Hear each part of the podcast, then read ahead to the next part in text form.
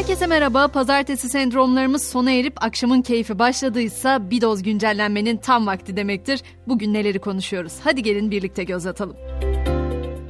Erzurum'da İstanbul Büyükşehir Belediye Başkanı ve Millet İttifakı Cumhurbaşkanı Yardımcısı adayı Ekrem İmamoğlu'nun düzenlediği mitingdeki olaylarla ilgili 16 şüpheliden 13'ü gözaltına alındı. Ayrıca yaralanan 12 kişi tedavileri sonucu taburcu edildi. Ekrem İmamoğlu bugünse Konya'daydı. İmamoğlu'nun Konya mitingi öncesi provokatif paylaşım yapan iki Kızılay çalışanı görevlerinden alındı. Konya'daki mitingi provoke etmeye çalışan bir şahıs da İmamoğlu'nun çağrısı üzerine polis aracına alındı. Seçim çalışmalarını Kırklareli ve Edirne'de sürdüren Cumhurbaşkanı Erdoğan ise muhalefete eleştirilerde bulundu. Erzurum'daki olaylarla ilgili konuşan Erdoğan, kendi provokasyonlarıyla olay çıkarıp ondan sonra da utanmadan şehirlerimizi karalamaya çalışıyorlar dedi. Cumhurbaşkanının Ben köyümü özledim türküsünün sözlerini okuması da sosyal medyada çokça paylaşılanlar arasına girdi. Millet İttifakı adayı Kılıçdaroğlu ise yayınladığı yeni videoyla gündemde eğitim vaatlerini anlattı Kılıçdaroğlu ve Milli Eğitim Bakanlığı'nın siyasetten uzak, bağımsız bir yapıya dönüştürüleceğini söyledi. Avrupa'ya baktığımızda ise Türkiye'deki seçimler için oy kullanma işleminin artık birçok noktada sona erdiğini söyleyebiliriz. 12 ülkede sandıklar kapandı, yurt dışından ilk oylarda yola çıktı. Polonya ve İspanya'da Türk vatandaşlarının kullandığı oyların yer aldığı pusulalar diplomatik kuryelerle İstanbul'a gönderildi. Bu arada Enerji Bakanlığı da seçim güvenliği için hazırlıklarını tamamlamış durumda. Seçimde kullanılacak kritik binalarda elektrikle ilgili altyapı ve onarım çalışmalarının yapıldığı açıklandı. Öğretmen ataması bekleyenler için de haberi vereyim. 45 bin yeni öğretmen ataması törenle yapıldı. Yarısı deprem bölgesinde görev yapacak öğretmenler Eylül ayında göreve başlayacak. Bugün bir de vefatın haberi var. 2001 mali krizi sonrası Ekonomi Bakanlığı yapan Kemal Derviş'i hatırlayanlarınız mutlaka vardır. Derviş 74 yaşında hayatını kaybetti. Parkinson hastalığıyla mücadele ettiği belirtilen eski bakan Washington'da tedavi görüyordu.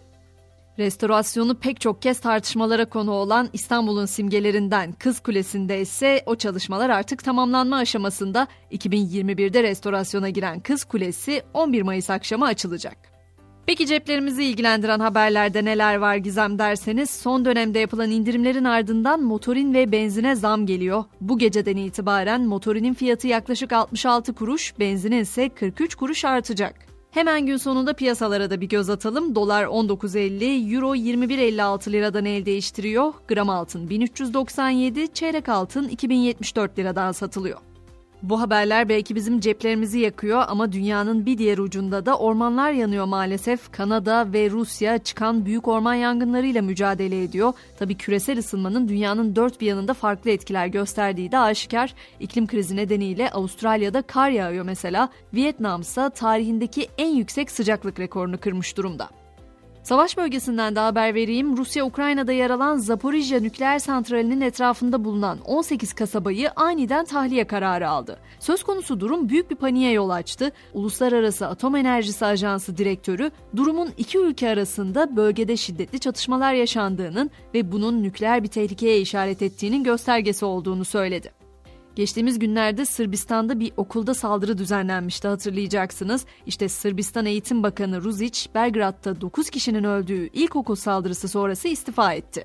Öte yandan muhalefet bu akşam kentte hükümet karşıtı yürüyüş düzenleyecek. Amerika Birleşik Devletleri'nin de Teksas eyaletinde bir alışveriş merkezinde düzenlenen silahlı saldırıda 8 kişi öldü, 7 kişi de yaralandı. Olay yerinde öldürülen saldırganın tek başına hareket etmiş olabileceği belirtiliyor. Öte yandan Başkan Biden saldırı sonrası bayrakların yarıya indirilmesini emretti. Beyaz Saray'la tüm kamu binaları ve arazilerde 11 Mayıs'a kadar bayraklar yarıda duracak. Birleşik Krallık'ta da uzun süredir grevler söz konusu ve yaşanan yaşam maliyeti krizi milyonlarca insanın gıdaya ve barınmaya erişimini zorlaştırdı. Böyle bir ortamda kralın taç giyme töreni düzenlemesi protestoları da beraberinde getirdi. Törenin toplam maliyetinin 250 milyon sterlin olduğunu da hatırlatayım. Yapay zekadan bahsetmeyeceğimi zannetmeyin. Hemen küçük bir detay vereyim. ABD Başkan Yardımcısı Harris yeni bir yapay zeka girişiminin başına atandı. Harris, teknoloji yöneticilerinden modellerinin güvenliği ve adaletini değerlendirmelerini isteyecek. Son haberim ise uzayla ilgili olacak. Rusya'nın uzay ajansı Roskosmos'un eski başkanı Dmitri Rogozin, ABD'li astronotların 1969'da Apollo 11 misyonuyla gerçekten Ay'a indiğinden şüphe duyduğunu açıkladı. Bu konu aslında tartışmaya açık bir konu. Daha önce de çokça şüphe duyanlar olmuştu ama Rogozin bununla ilgili istemesine rağmen henüz kesin bir kanıt görmediğini söyledi. Artık spor diyelim Süper Lig'de 33. hafta bugün iki karşılaşmayla tamamlanıyor. Saat 20'de başlayacak mücadelelerde Trabzonspor Ankara gücünü Galatasaray'da Başakşehir'i ağırlayacak.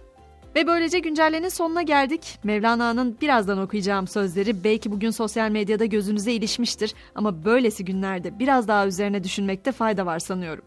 Marifet nedir bilir misin? Taşlara bakan gözlerin çiçekleri görmesidir. İnsanlığımızı unutmadan yaşayabilmek ve yarın sabah tekrar görüşebilmek dileğiyle şimdilik hoşçakalın.